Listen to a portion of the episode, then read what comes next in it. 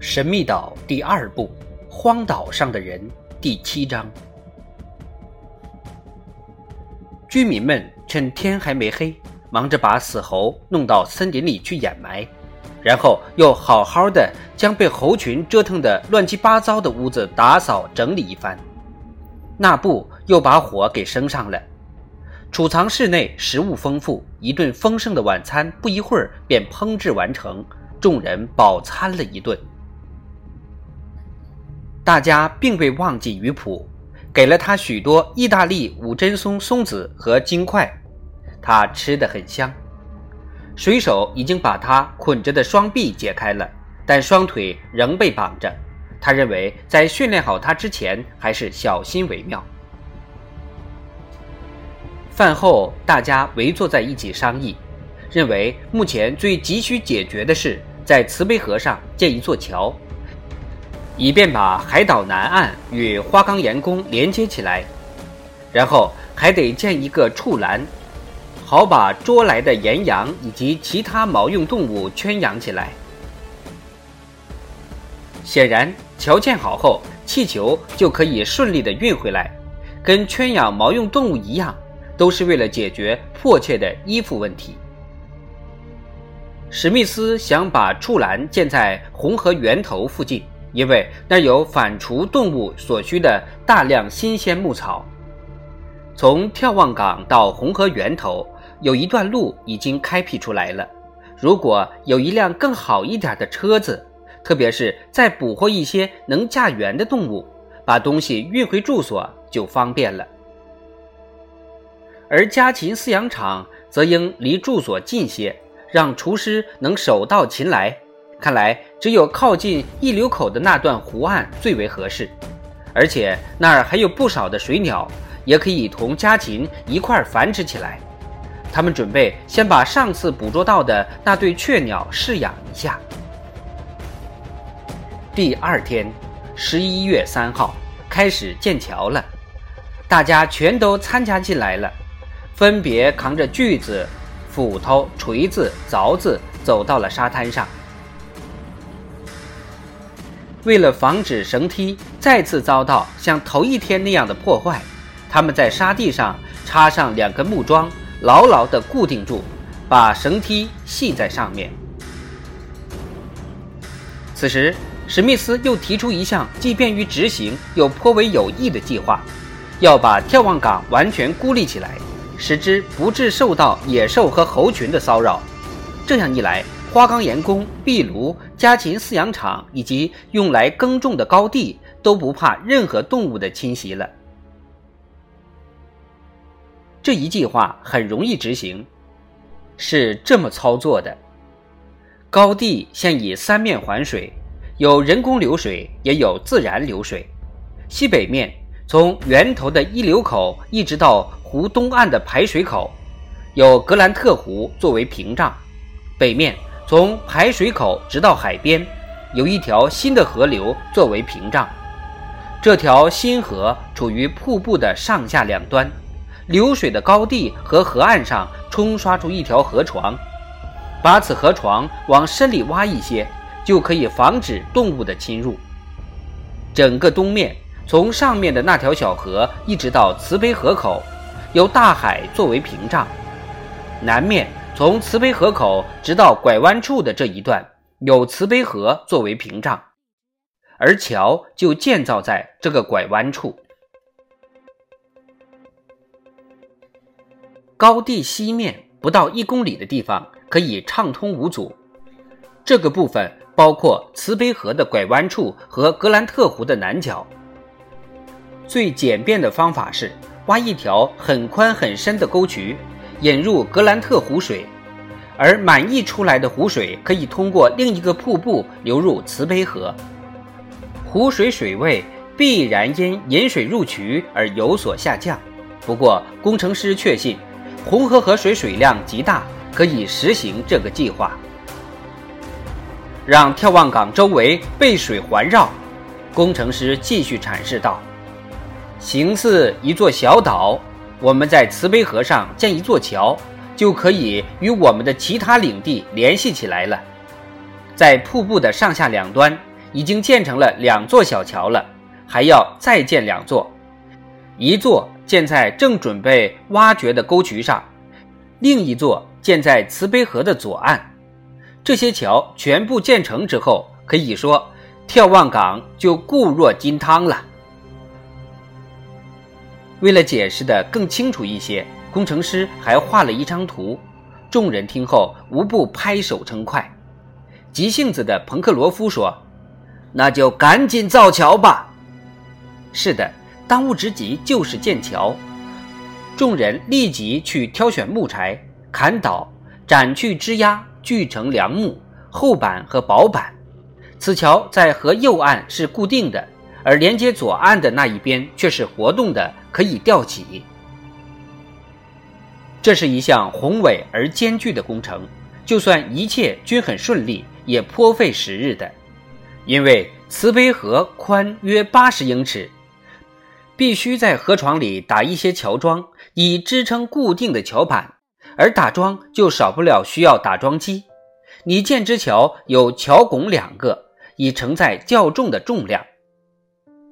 幸运的是，工具、加固用的铁器件以及专门的人才并不缺少，而且这些新岛民热情高涨。七个月来，已经练就了这方面的手艺，可以说斯皮莱都已经能与水手一试高低了。彭格罗夫都常常在想，没想到一个文弱书生也能这般吃苦耐劳、勤学苦练。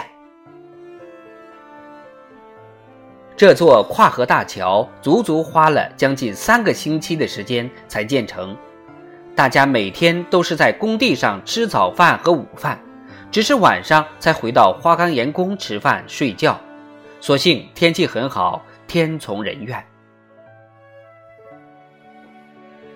在此期间，于普已渐渐地适应了新的环境，与大家也都慢慢地熟悉起来。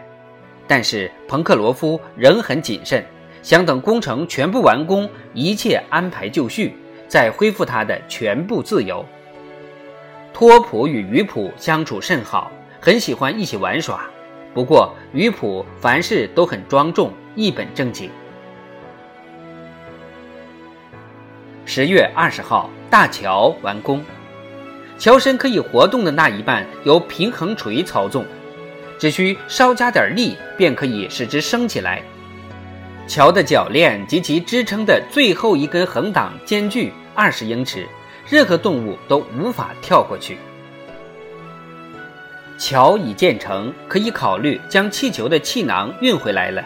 这这就需要有车子，而且还得在远西森林开出一条道来，这也需要花费一定的时间。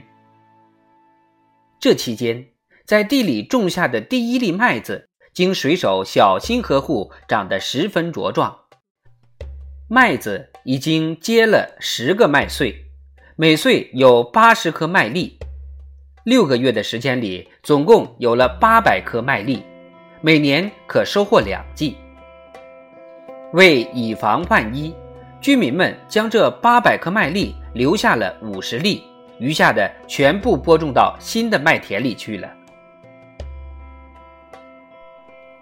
麦田周围安置了既高又尖的棚栏，动物无法跳进麦田。七百五十颗麦粒等着雨水沐浴，阳光普照，结出硕果。十一月二十一号，工程师开始设计拟意中的那条沟渠。他将把高地与西边分隔开来，也就是从格兰特湖的南角直到慈悲河的拐弯处，那儿有很厚的腐殖土，达两三英尺深。下面就是花岗岩，将近两周的时间，居民们便在坚硬的高地上开凿出一条沟渠，宽十二英尺，深六尺。又用同样的方法，也就是仍用硝化甘油炸开花岗岩，在湖岸岩石中开出一个排水口，把湖水引向新的河床。由于甘油在工程中功不可没。所以，这新开的小河便被命名为甘油河，它也成了慈悲河的支流。到十二月，这些工程全部完成，眺望港成了一个不规则的五角形，由流水围绕着，周长达四英里，人与动物休想袭击。十二月天气虽然炎热，但大家毫不懈怠，急于要建一个家禽饲养场。高地隔离工程完工后，于普获得了彻底的自由。他从不离开大家，根本就没有逃走的意思。他力气很大，又聪明灵巧，帮助拉车运石子儿什么的。他十分灵巧，已经是一名合格的泥瓦匠了。哈勃逗笑地说：“他已经变成猴子了。泥瓦匠们称自己的徒弟就叫猴子。”这个绰号对于鱼普再合适不过了。家禽饲养场占地两百平方码，位于格兰特湖的东南岸，四周有栅栏围着。场内分成不同的棚舍，以饲养不同的家禽。首先进驻的是那对雀鸟，它们很快便孵出了许多小雀鸟，有六只常驻湖边的鸭子与它们作伴。过了几天，哈勃又捕捉到了一对纯鸡，是一种漂亮的野鸽，也很快被驯化了。而鹈鹕、翠鸟、黑水鸟等原本就生活在场子的岸边的这些鸟，一开始叽叽喳喳的彼此争吵不休，但最后还是相安无事的和睦相处了。数量很快的增加着，是可以满足新岛民们的肉食之需了。在场子的一角还搭了一个鸽棚，里面养了十二只常飞到高地岩石上来的鸽子。这些鸽子很快便习惯了每晚飞回自己的新家。它们比其他同类斑尾林科要容易驯养，而且繁殖后代也比后者有规有矩的多。现在该考虑将气球气囊运回来制作衣裳了。既要将车子造得轻巧好使，又得找到拉车的动力，而该岛又无可以替代马、牛、驴的反刍动物，因此寻找拉车的动物成了难题。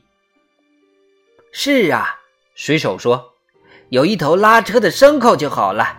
以后再由塞勒斯先生考虑制造蒸汽车、火车什么的。总有一天，我们会修起一条铁路。”从花岗岩宫通往气球港，另外还开辟一条通向富兰克林的支线。彭克罗夫并不把自己的幻想当作认真的事，他只想有一头能拉车的牲口。上苍对他确实很厚爱，不久他的这一愿望实现了。十二月二十三号。大家突然听见纳布在叫嚷，同时托普也在狂吠不止。众人立即跑了出来，只见两个动物个头很大，从桥上贸然闯入，是一公一母，似马似驴。他们并不惊慌，大模大样的向前走来，眼睛盯着这些人。这是野驴，哈勃喊道。是介于斑马和斑驴之间的一种动物，为什么不直接称它们为驴呢？那布不解地问。因为它们的耳朵不够长，而且长得也比驴漂亮。管它是驴是马，反正它们是动力资源，必须抓住它们。水手说。水手悄悄上前，从一旁窜出，吓住了他们。把他们逮住。大家商量，让野驴在高地上自由走动几天。高地上牧草丰盛。另外，工程师又让大家在家禽饲养场边搭了一间牲口棚，铺上草，让这两位自愿前来的客人过夜。这对野驴自由自在的生活在高地上，大家并不去靠近它们。免得吓跑了他们。不过有好几次，他们还是表现出有逃离的意思。因为他们毕竟一直生活在自由的天地间，生活在密林深处。高地虽好，但毕竟有所限制。他们只能沿着高地周围的河边走着，时而发出无奈的吼叫。明知无法越过河去，只好乖乖地返回草地，乐天知命了。几天以后，车子准备好了，从慈悲河拐弯处到气球港的那条穿越远西森林的便道也开辟出来了。到了十二月末，他们第一次使用上了野驴。野驴倒也不难接近，但一套上车，那驴脾气就上来了。水手费了好大劲儿才勒住他们，但没过多久，他们倒也服帖听使唤了。这一天，水手赶车，其他人则坐在车上前往气球港。顺利的到达后，便立即装车。晚上八点，车子又经由慈悲河上的桥，从河左岸下来，停在了海滩上。野驴被卸了套，牵回牲口棚，大功告成，人人欢欣鼓舞。彭格罗夫更是手舞足蹈，心花怒放。